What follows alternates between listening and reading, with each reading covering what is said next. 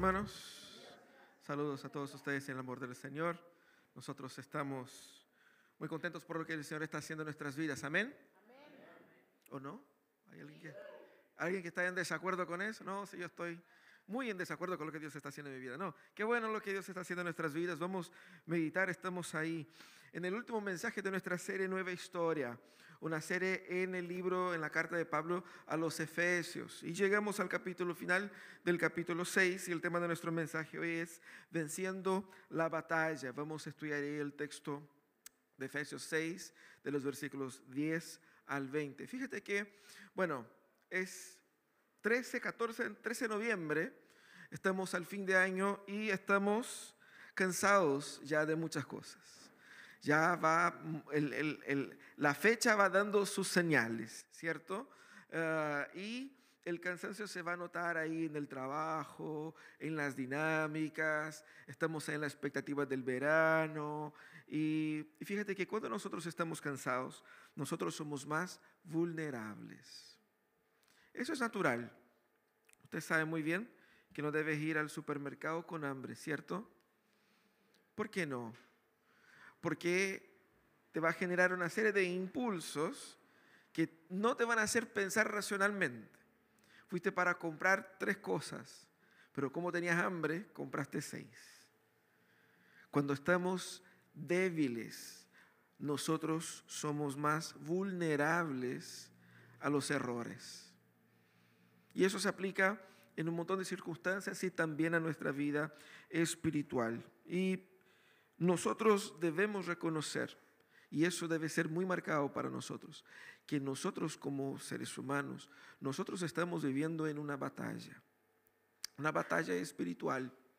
Vamos a conversar sobre eso a la luz del texto de eh, Efesios 6, del 10 al 20. Eh, Dice así, por último, fortalezcanse con el gran poder eh, del Señor. Pónganse toda la armadura de Dios para que puedan hacer frente a las artimañas del diablo. Porque nuestra lucha no es contra seres humanos, sino contra poderes, contra autoridades, contra potestades que dominan este mundo de tinieblas, contra fuerzas espirituales malignas en las regiones celestiales. Por tanto, pónganse toda la armadura de Dios para que cuando llegue el día malo puedan resistir hasta el fin con firmeza. Manténganse firmes, ceñidos con el cinturón de la verdad, protegidos por la coraza de la justicia y calzados con la disposición de proclamar el Evangelio de la paz. Además de todo esto, tomen el escudo de la fe, con el cual pueden apagar todas las flechas encendidas del maligno. Tomen el casco de la salvación y la espada del Espíritu, que es la palabra de Dios.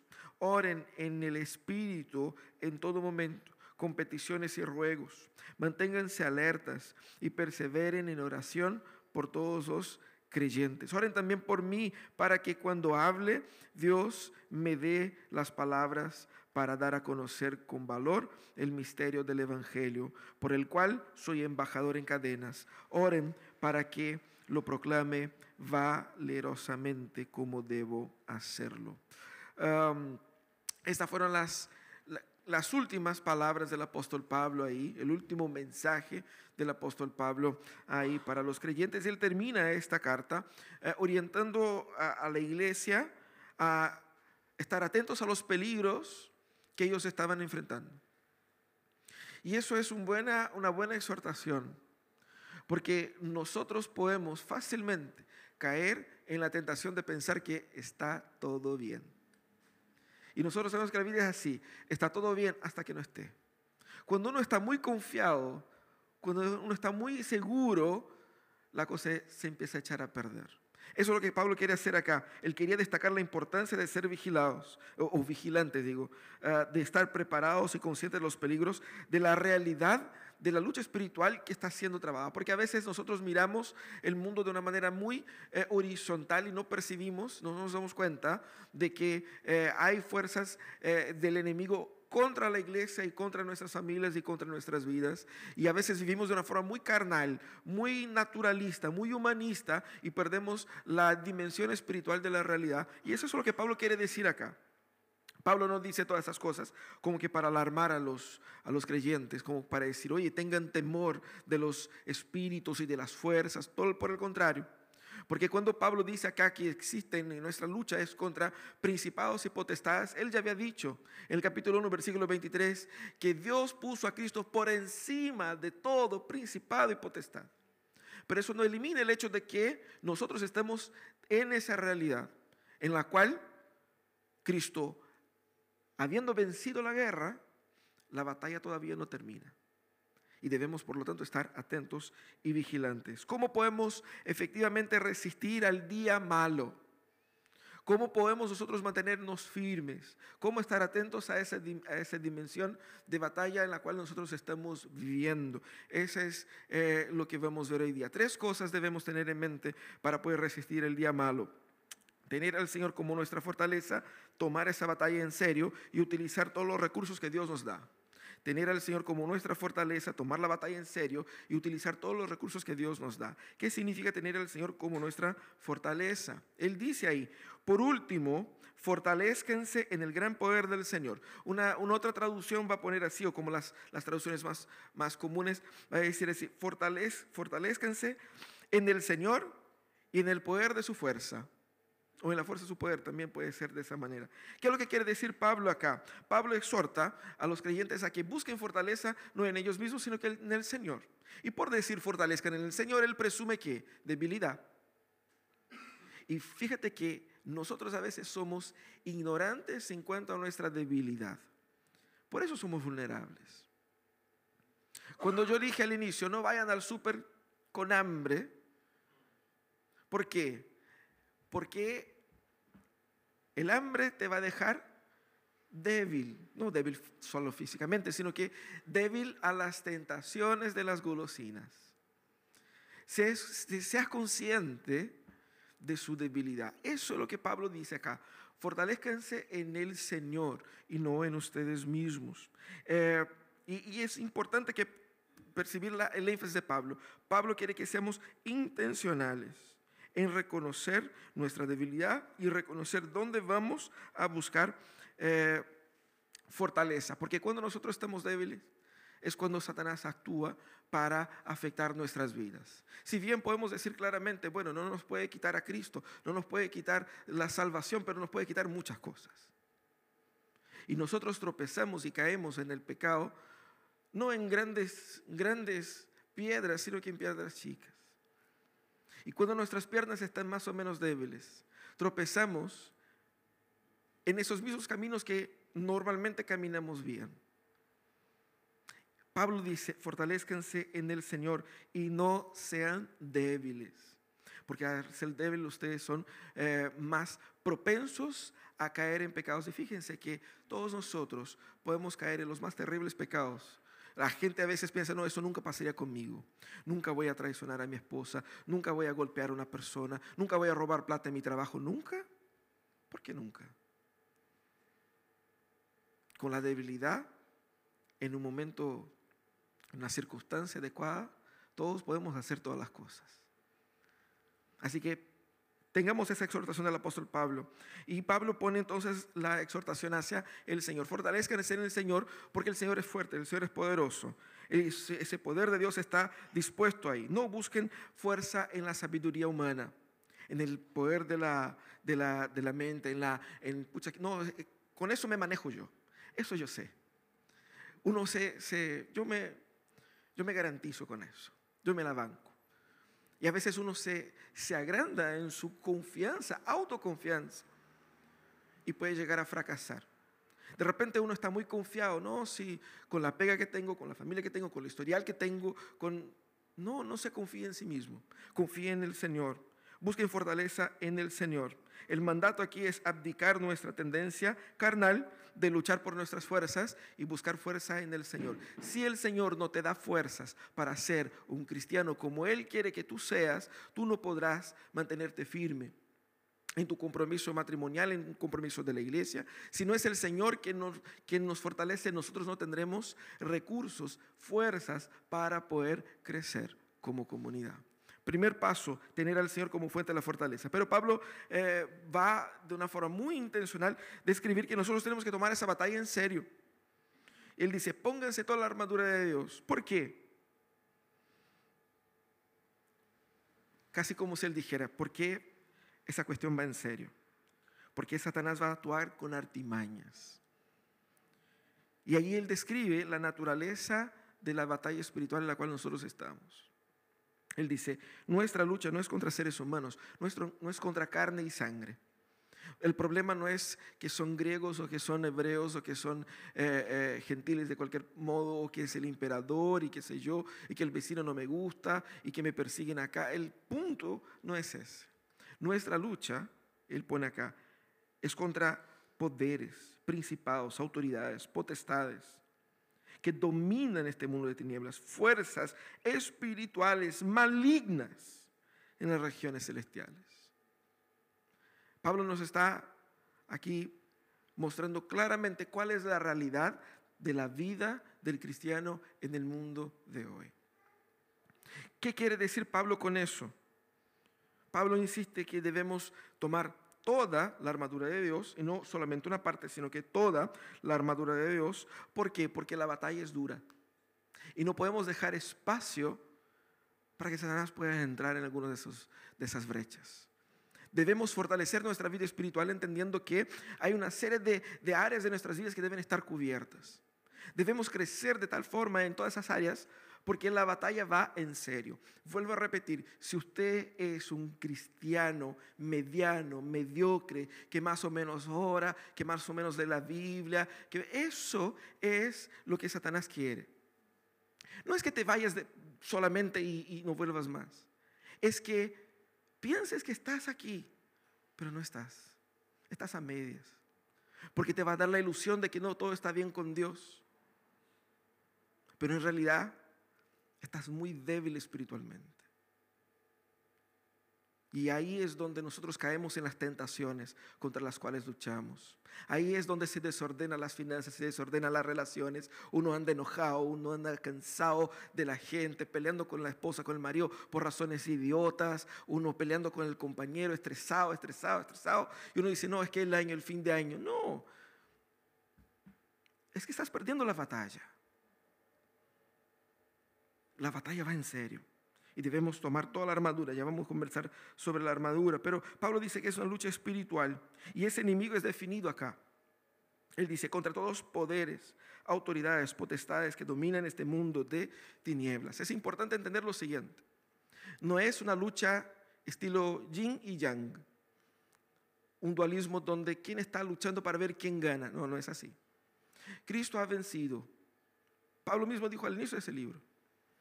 Cristo ha vencido, Él está por sobre todo principado y potestad. Pero ¿qué pasa? Que nosotros todavía estamos luchando.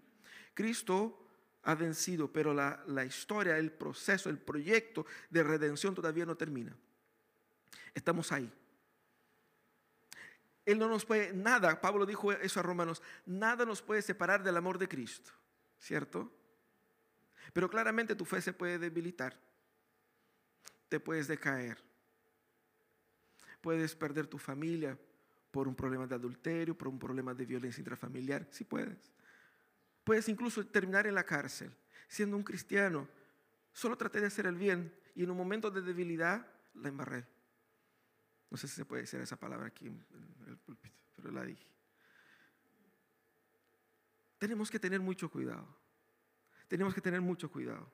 Él describe aquí, primeramente ese enemigo es un enemigo poderoso, son, son, son eh, huestes fuertes. Es una estructura que actúa de una forma obviamente invisible en personas, en las estructuras de gobierno, en las estructuras eh, eh, sociales, en la cultura, y que consciente o inconscientemente nos va a hacer caer.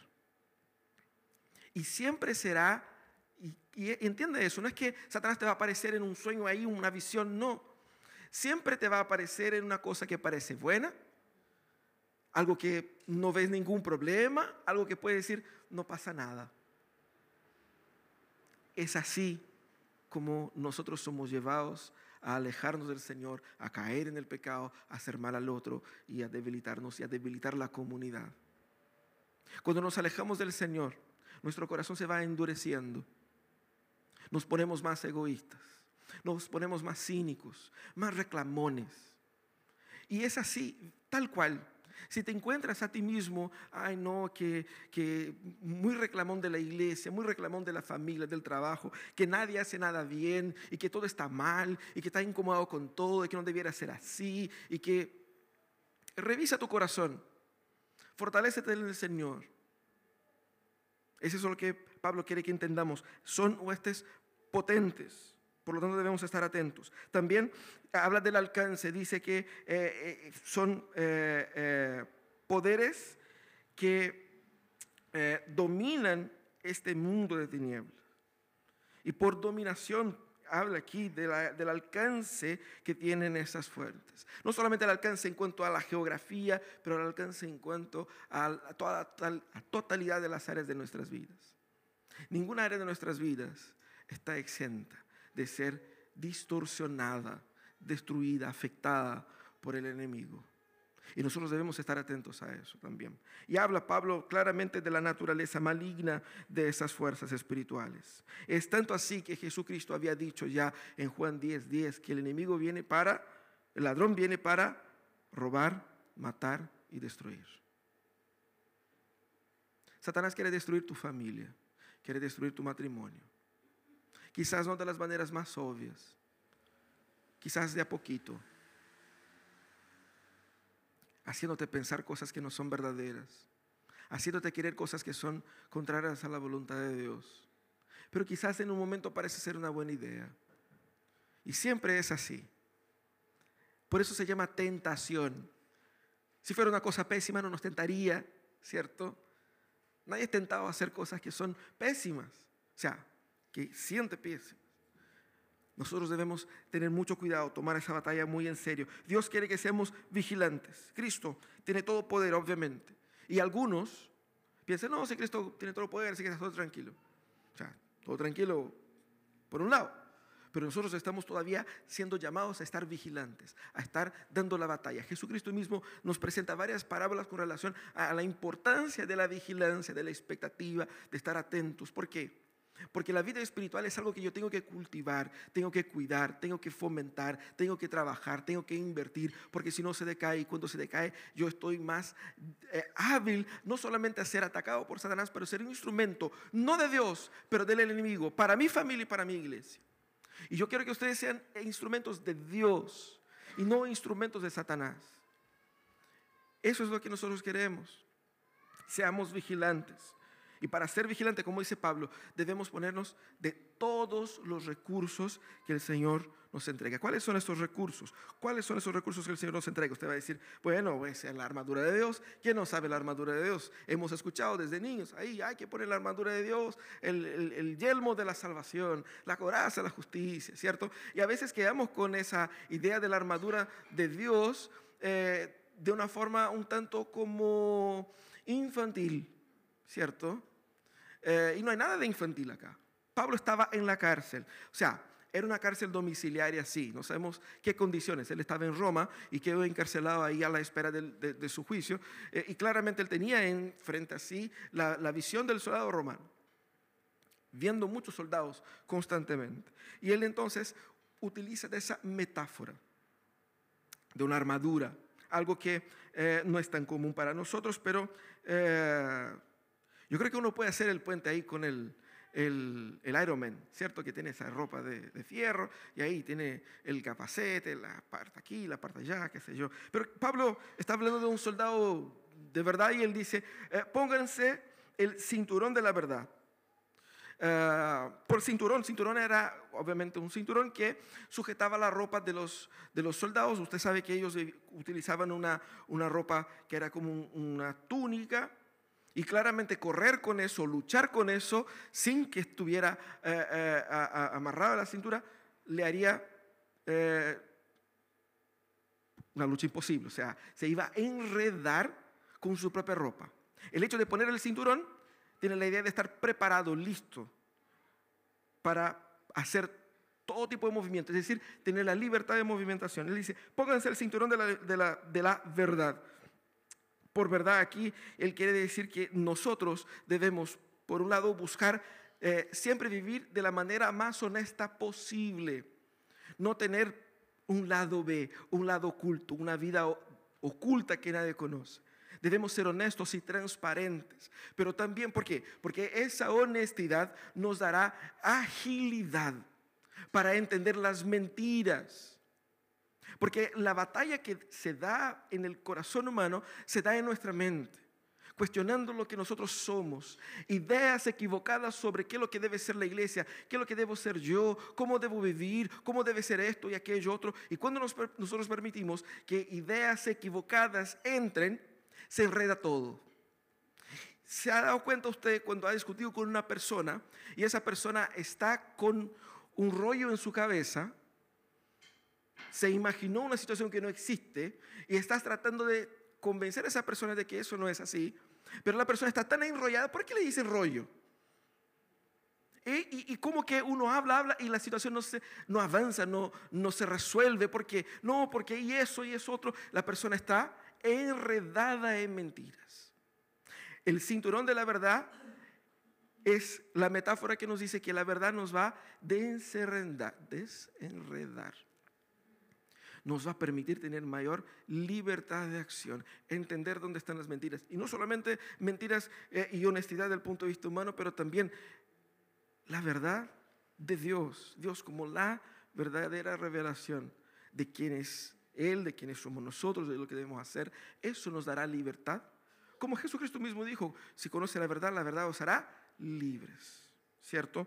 También debe vestir la coraza de la justicia. La coraza es lo que va aquí en el pecho, que cubre los órganos vitales. Y eh, eso también de cierta manera no solamente protegía eh, la parte más vital del, cuerpo del soldado, pero también le daba eh, al soldado seguridad ante los ataques.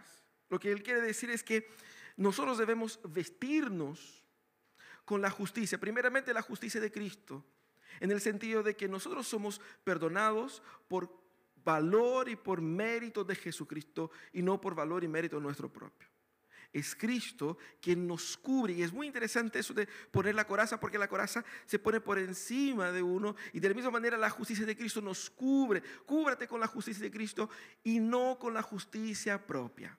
Es decir, no busque vivir de una, de una forma a justificar para ti mismo tu valor. Tu valor está en el hecho de que Cristo pagó por tus pecados. Y si Cristo pagó por mis pecados, yo me valgo de la justicia de Cristo. Eso sirve contra las acusaciones, que Satanás va a acusarnos constantemente de que eh, yo no soy digno, yo no merezco, yo, eh, o yo tengo que hacer por merecer, tengo que, eh, a mí no me están valorando, a mí no me están respetando, que yo creo y necesito más y necesito más del respeto, de la atención, del valor y esa búsqueda por valoración, esa búsqueda por sentirse reconocido, esa búsqueda incluso interna, incluso invisible, inconsciente, de querer sentirse bien con uno mismo porque uno quiere hacer más cosas para sentirse mejor. ¿Qué es lo que dice la palabra? Nuestra justicia está en Cristo. Vístate con la coraza de la justicia. Pero también por coraza de la justicia, Pablo apunta al hecho de que si yo vivo una vida santa, estaré más protegido si yo vivo una vida desordenada. Si yo vivo una vida santa, estaré más protegido contra los ataques de Satanás. Porque en la desorden viene más desorden. Si yo, no, si yo soy eh, displicente con mi espiritualidad, estaré abierto para ataques mortales del enemigo. A eso apunta acá, ¿cierto? Eh, calzados con la preparación de la proclamación del Evangelio. Eso es interesante porque el soldado romano tenía claramente que correr y estamos hablando de que tenían que correr por eh, superficies no muy planitas, digamos. En la medida en que el soldado, así como un profesional eh, del deporte, que está bien calzado, él tendrá una mejor seguridad para caminar, firmeza. Pero no solamente firmeza, él podrá hacer más, llegar más lejos porque está bien preparado, está bien protegido en sus pies. Aquí Pablo hace una, metáfora vinculando esa disposición, esa habilidad, esa facilidad con, la, con tener el Evangelio en la punta de la lengua. Básicamente es eso. Lo que Pablo quiere aquí es que nosotros entendamos que esa lucha se da cuando yo pongo el Evangelio en mi memoria en la punta de la lengua todos los días. Cuando yo entiendo cuál es la buena noticia de Dios. A veces se pregunta para los cristianos, ¿qué es el Evangelio? Eh, bueno, es que eh, Jesús, eh, Jesús nos ama y murió. O sea, debemos entender de todos modos el Evangelio en toda, su, en toda su gloria y majestad. ¿Qué significa la buena noticia de Jesús? ¿Cuál es el significado, la comprensión, la idea de esta buena noticia de Jesús? Aquí Pablo apunta que si nosotros estamos con la cruz frente a nosotros, viendo nuestra miseria, pero también viendo la victoria de Cristo en salvarnos. Estaremos mucho más aptos, no solamente a proclamar eso, pero a no proclamar una salvación por los méritos propios. Estaremos más conscientes de nuestra fragilidad, pero del amor de Dios por nosotros. Fíjate que cuando Satanás fue a tentar a Eva, él distorsionó el Evangelio o distorsionó la, palabra de Dios. Un poquito solamente. No pueden comer de ningún árbol de la vida. Y ahí él dijo, no, no es de ninguno, ese no puede ni siquiera tocar. Fíjate que la falta de claridad en la palabra de Dios, en el conocimiento de Dios, te puede llevar a hacer cosas que son contrarias a la voluntad de Dios y estarás pensando que eso es lo que la Biblia dice. Pablo dice acá, tengamos el, Evangelio preparado para vivirlo, para hacerlo visto también, y eso nos protege de los ataques del enemigo. También dice, pónganse el escudo de la fe. El escudo era un escudo largo, no ese redondo del Capitán América, sino que era uno largo que iba hasta abajo. Porque en esas batallas la gente eh, no solamente luchaba con espadas, pero también con flechas. Y ese escudo estaba preparado con eh, varias capas de, madera, una capa de, tela que era mojada con agua porque se disparaban flechas y en la punta de esas flechas tenían eh, algo incandescente que era para no solamente atacar con la flecha, pero también quemar y producir un mayor daño. Y esos escudos estaban exactamente preparados para eso, para protegerse de los ataques. Y él dice, pónganse el escudo de la fe. La fe como escudo es tener la confianza y la certeza del amor de Dios por mí. La confianza y la certeza del carácter de Dios y de la obra que Dios está haciendo en mí. Eso me va a proteger de ataques malignos y maliciosos, de ideas, de pensamientos, de actitudes y posturas que son contrarias a, lo que Dios eh, nos ha entregado. Fíjate que eh, la falta de fe es eh, uno de los pecados más comunes y corrientes en nuestro caminar como cristianos. Uno confía en el Señor, pero tiene un plan B. Uno confía en el Señor, como, como en, en ese episodio de Friends, donde Mónica estaba preparando una comida para, para su mamá, para las amigas de su mamá y la mamá de ella como que no, no confiaba mucho en, en, la capacidad de su hija de hacer una buena comida y tenía la lasaña congelada en el frío. Y al final ella dice, usted no confía en mí. No, sí confío. Usted no confía en mí, usted tiene lasañas. Y muchas veces nosotros actuamos así.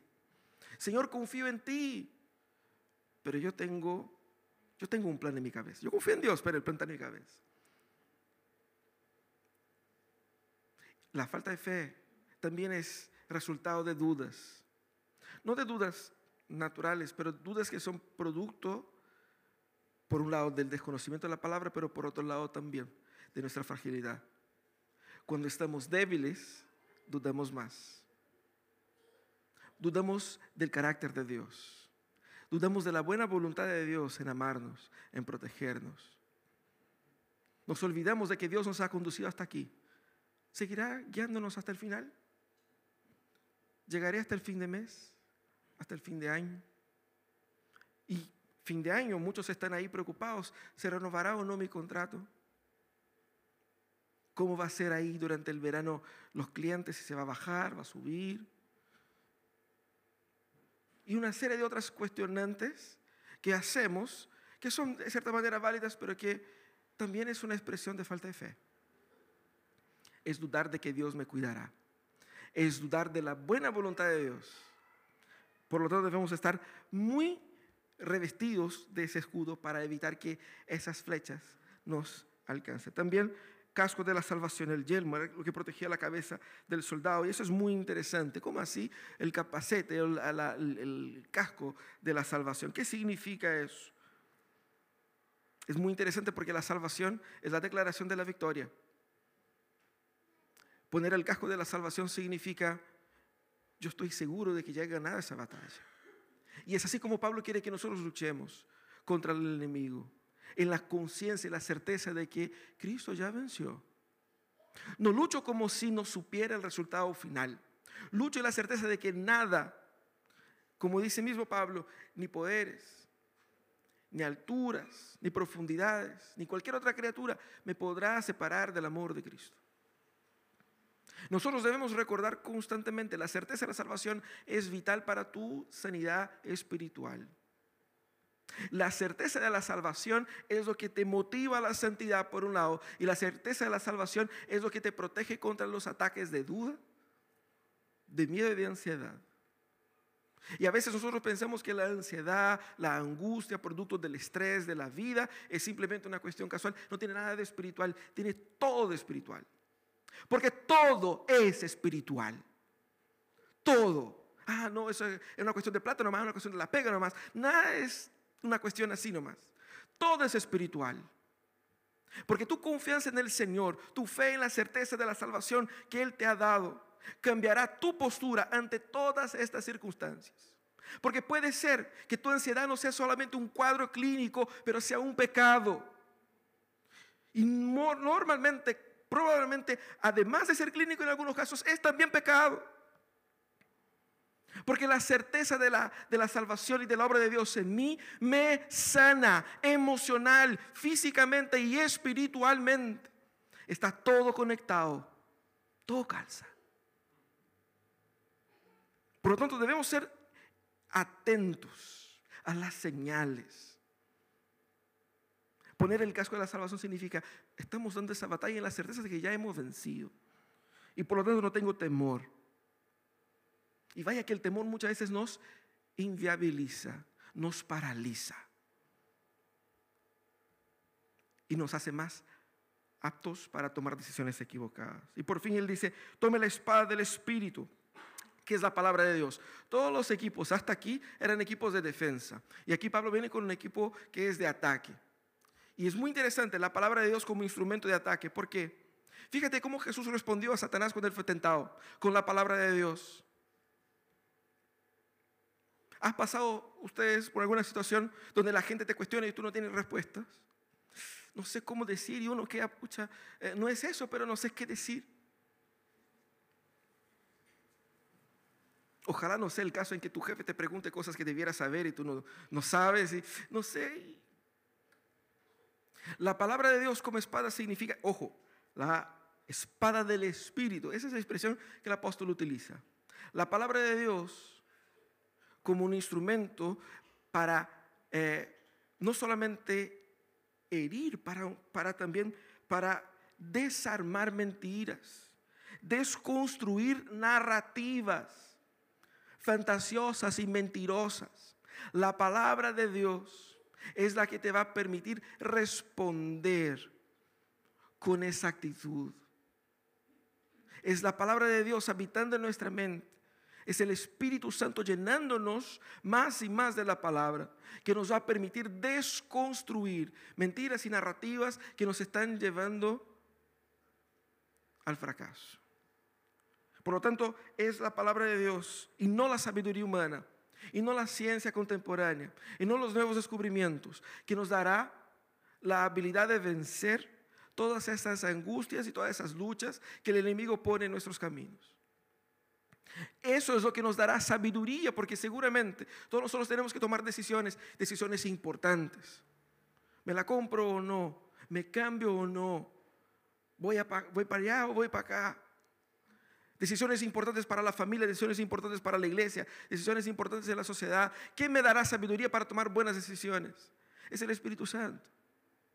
Para atacar a las ideas destructivas del pecado sobre nuestra sociedad. Y al final Pablo utiliza eh, de una forma bastante sincera y, y honesta el decir, oren en el Espíritu.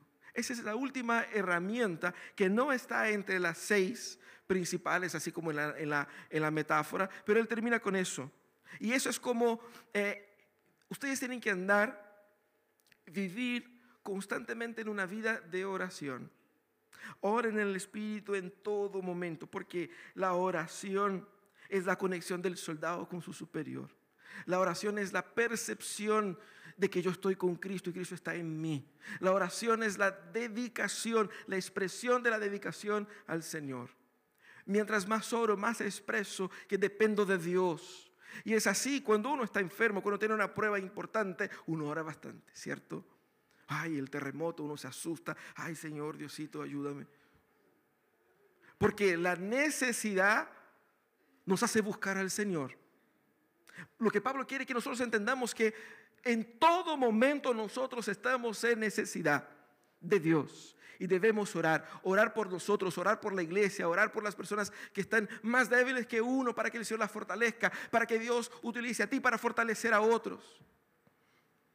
Y eso es importante entender, todo eso lo que Pablo está hablando, está hablando en el contexto de la iglesia. Debemos orar más como iglesia orar unos por otros, fortalecernos espiritualmente. Si tú creces espiritualmente, ayudas a la iglesia para que la iglesia crezca, porque vas a, contribuir para un ambiente de unidad, de amor, de gracia, de compasión. Pero si tú te debilitas, vas a afectar a la dinámica de la iglesia porque te vas a poner como un elemento de división, de, conversaciones paralelas, de chismes, de, caos dentro de la comunidad. No caigas en esa tentación de pensar que puedes vivir una vida espiritual a medias y que no pasa nada, pasa mucho. Y aunque no veas el efecto en un primer momento, la cuenta siempre llega. Llega para ti y para nosotros. Porque nadie es una isla. Tú no vives tu espiritualidad solito. Tu espiritualidad me afecta, afecta a otros. Es una responsabilidad de servir al cuerpo si eres un órgano de este cuerpo, tiene que estar sanito. Porque si no, todo el cuerpo padece. Protégete utilizando todos los recursos que Dios nos da y la oración es lo que nos mantiene alerta. La oración es lo que nos ayuda a, dejar la armadura impeque.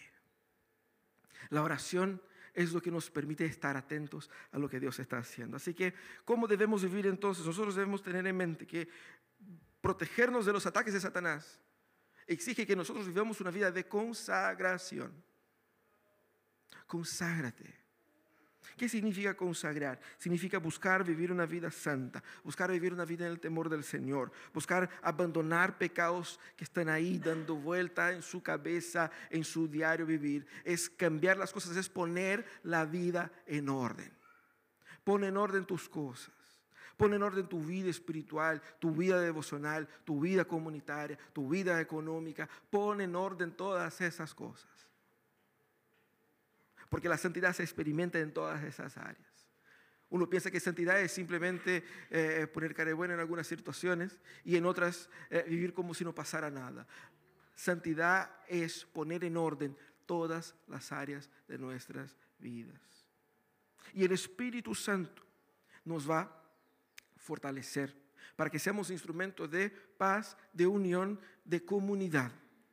En la medida en que yo me debilito, yo paso a ser un instrumento de crítica, de rencor y de desunión para la comunidad y para el matrimonio. Consagración. Lo segundo que debemos tener es constancia. Uno va al gimnasio una semana y piensa que ya es fitness, ¿cierto? No es así. Yo soy la prueba viva que no es así, ¿cierto? una semana al año y no cambia nada, no sé por qué, ¿cierto?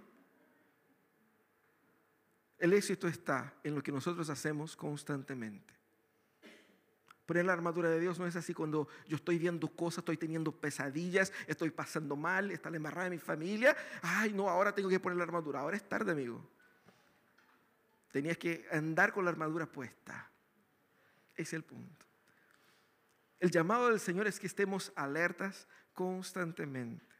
Debemos constantemente cultivar una vida de oración. Fíjate que la vida cristiana es hasta cierto punto monótona.